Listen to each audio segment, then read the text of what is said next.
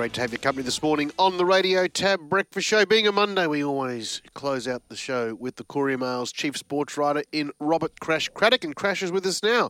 Morning, Crash.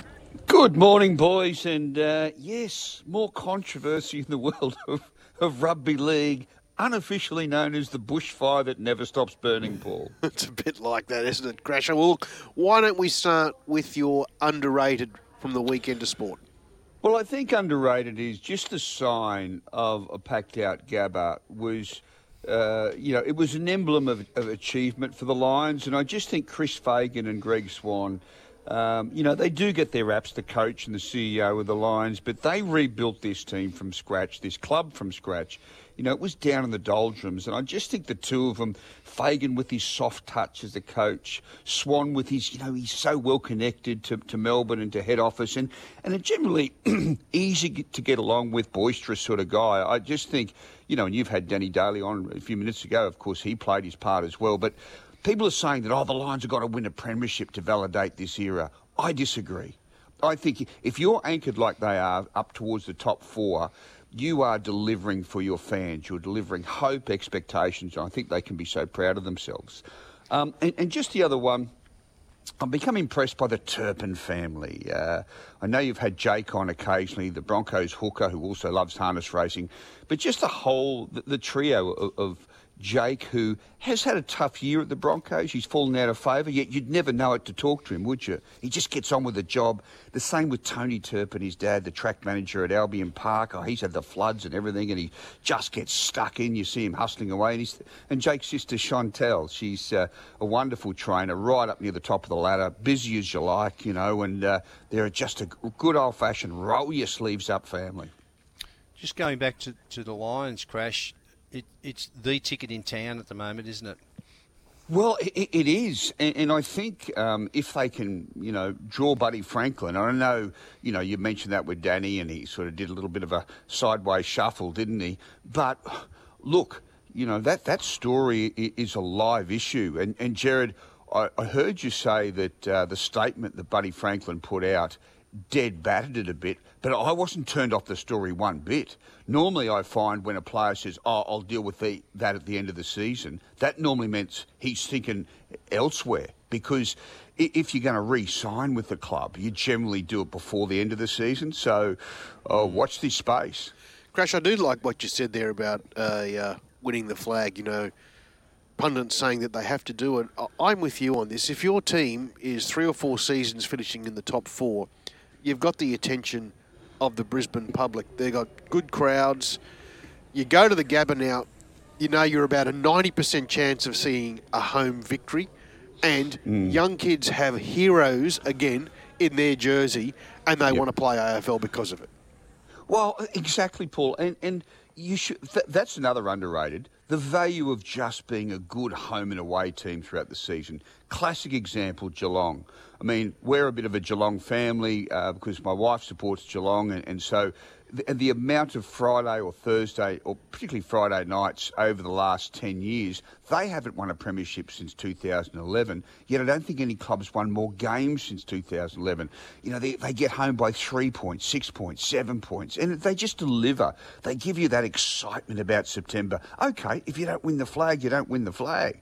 But I think that there's don't underestimate the value of being anchored up the top because it's so hard to do. And, you know, we think of these teams like what the West Tigers fans go through, you know, what. Uh, you know, it, it's uh, it, it's something to be said. To, they're rolling towards something, the Lions, but if they don't get there, this era has not been a failure.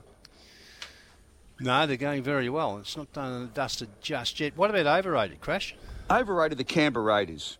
Um, I just feel that, and you're going to say that I'm going to segue into the Ricky Stuart story, and that'll come in a few minutes. But I think you can trace it back to the collective frustration of just never quite delivering what they're capable of, the Canberra Raiders. And I think out of the last nine years, they've been 10th or worst in six of them. Now, that's poor. I mean, this is hmm. Canberra. You know, they've got a, they've got a good club, terrific old boys, a solid structure, and their list always looks okay. But they just tease, don't they, season after season? Yes, They should have won a, a grand final a few years ago when they were pipped by the Roosters. But I still think that on a year-to-year basis over the last decade, they just they just haven't delivered what they're capable of.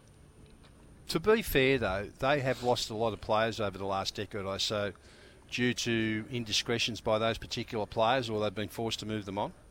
Yeah, but I, I don't think that.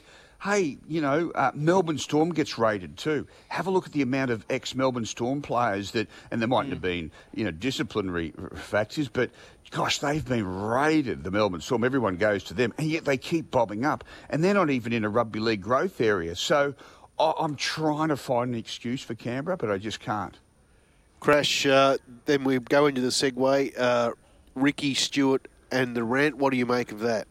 Yeah, it, it was Paul. I couldn't remember, and you know, uh, in the last forty years, of a more personal uh, attack than the, than his uh, gutter dog uh, reference to Jaeman Salmon. Like it's at a press conference. Could could you recall a similar uh, comparison? I, no, I, I, couldn't. We we Never. said this morning, uh, Crash, Jared and I if he hadn't have made it so personal, if he had have just dealt with the act and said, mm. "Oh, I haven't seen such a cowardly act on the football field, and the NRL must come down hard," yep.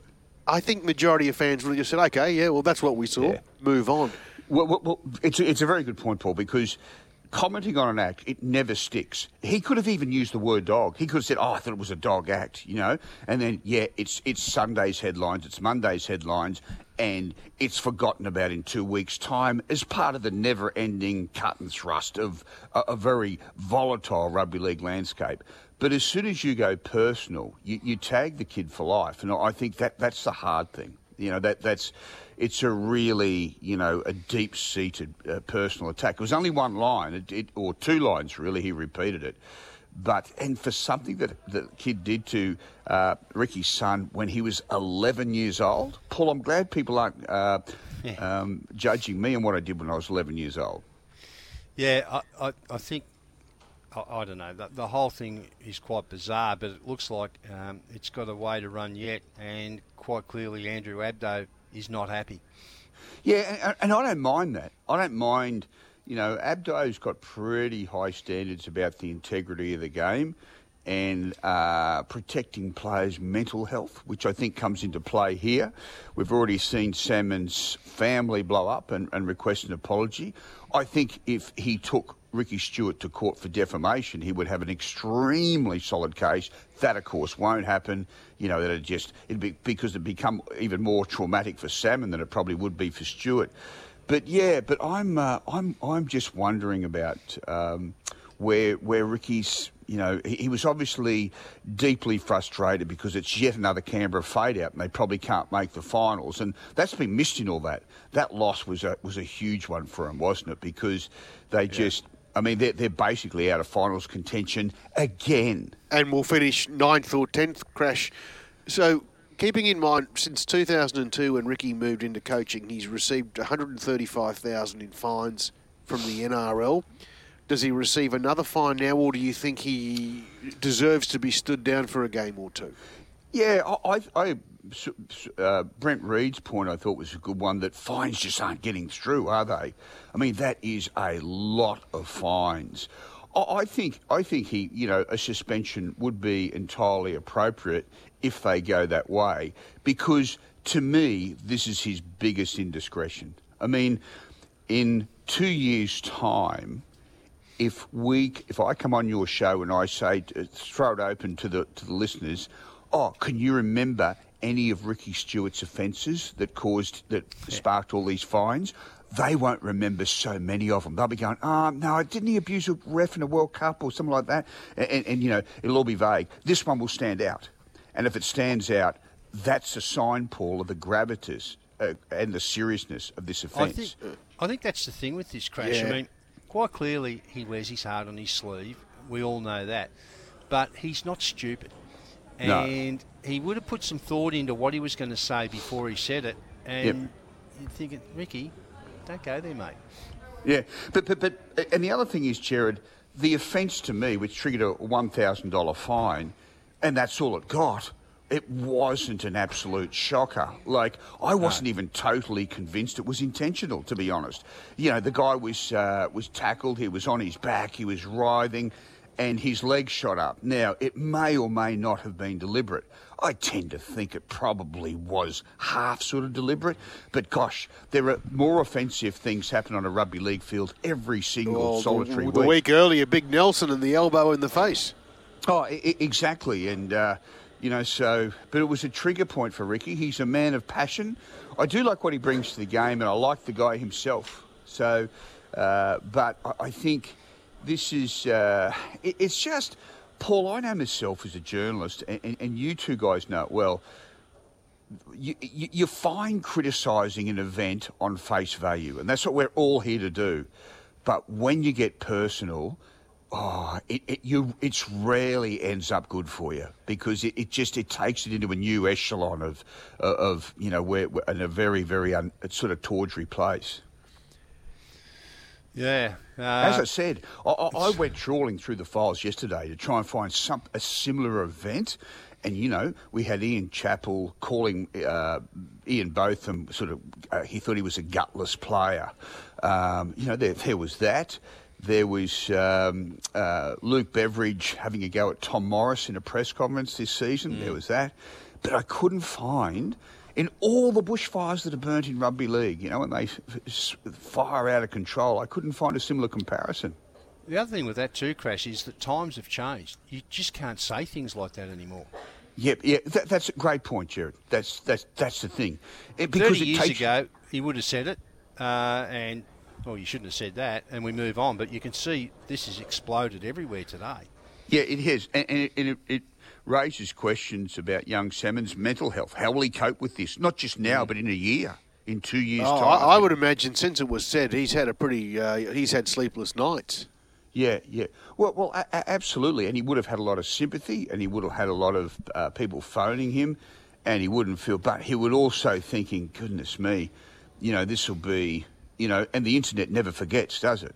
This no. will be logged. Oh, My kids absolutely. will read it one day. So it, it's just, you know, as I said, if you're commenting on an act, you can go as hard as you like. If you want to bag, uh, you know, anyone for a head high tackle or, uh, you know, a spear tackle, Nathan Cleary, say that was outrageously stupid, you can do it. And it sort of rolls on and it's sort of forgotten about in, mm. in, in three weeks' time. But personal attacks live forever. Crash uh, away from Canberra and Ricky Stuart. We were talking the Broncos just before with Brent Read. They they look as though they've gotten a bit flat in the last couple of weeks. What do you think their fate is for this season? Yeah, Paul, I, I heard I, heard your words. Are they running out of steam? It was very nicely put. I think they're having a little low. I think they've got another peak in them before the semis. I do. They, they, they strung together about seven wins, and I think it took a lot out for them. But uh, I will say this, though. They are seemingly consigned to that fifth to eighth position. Now, and from there, I'd be staggered if they were good enough to win four games in a row and win the title from there against really good opposition, mostly playing away from home. It doesn't mean they've had a bad season. They have had a really good season, and, that shouldn't be forgotten. And even when they lose, uh, actually, I've got to say, losing on the weekend to the Roosters was the first time I felt that in the last two months their pack actually lacked a bit of crunch. There wasn't the same fizzle and sizzle, you know, it just, just wasn't quite there. So that's a bit of a worry. But um, they so.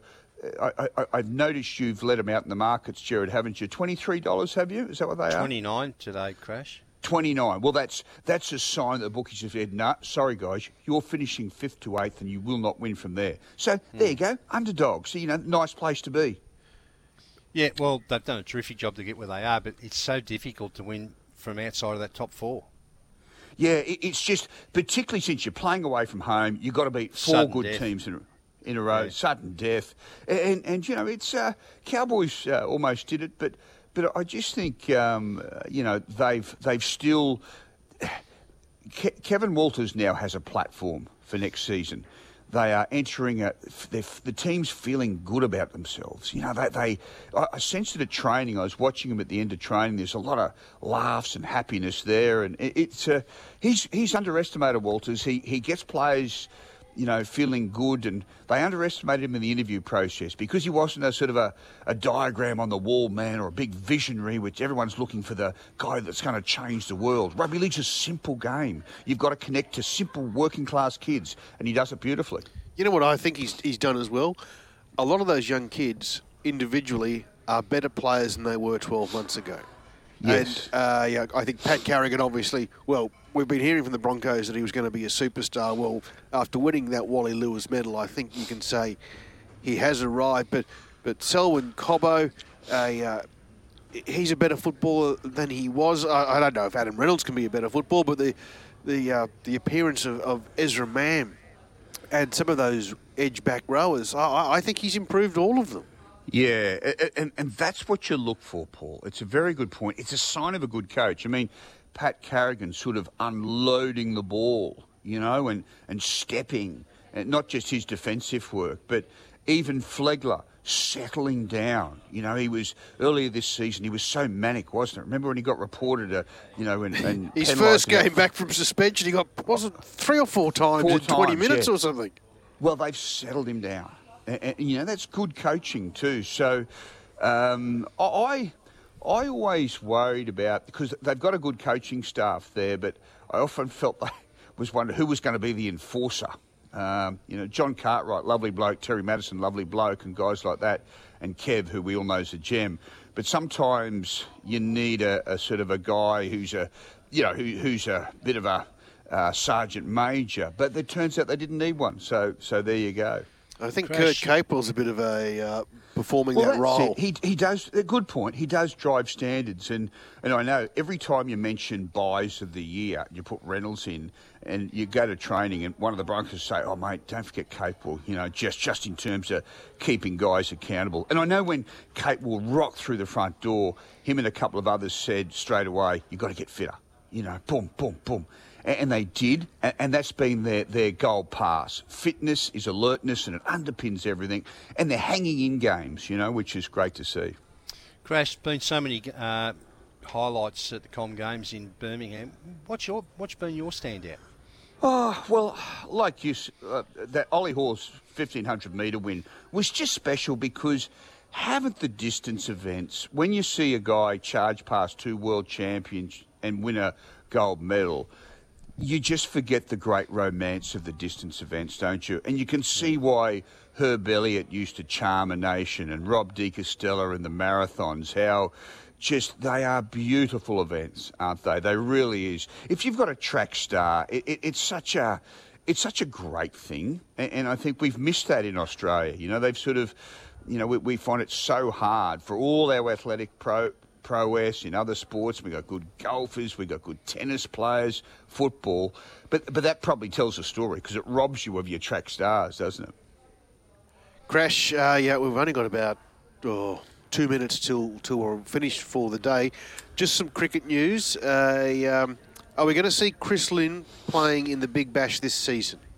I think we will, but only half of it.